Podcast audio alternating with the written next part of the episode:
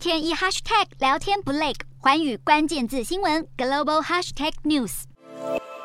一九八二年后，美国消费者物价指数 CPI 就没再出现过七字头，平均维持在百分之三。而近期两次的通膨升温相对温和，一次在两千到两千零八年间，美国房地产泡沫带动了结构性的通货膨胀；另一次则是在二零零九年到二零一一年，美国联准会宽松刺激之下，因为经济复苏产生短暂的需求性通膨。由于衍生性商品过度投机，造成美国房市泡沫越吹越高。二零零七年终于酿成了次级房贷风暴，美国十年期公债殖利率象征长期的通膨预期，更在二零零七年升破百分之五，使得进入千禧年之后的八年之间，全球原物料上涨百分之两百一十三，黄金大涨百分之两百六十，石油更飙涨百分之六百，形成了全球的结构性通膨。而雷曼兄弟事件爆发后半年，时任美国联准会主席伯南奇从二零零九年三月开始大胆启动当时前所未见而备受争议的货币宽松政策 QE，前后共四轮以印钞来大举购债，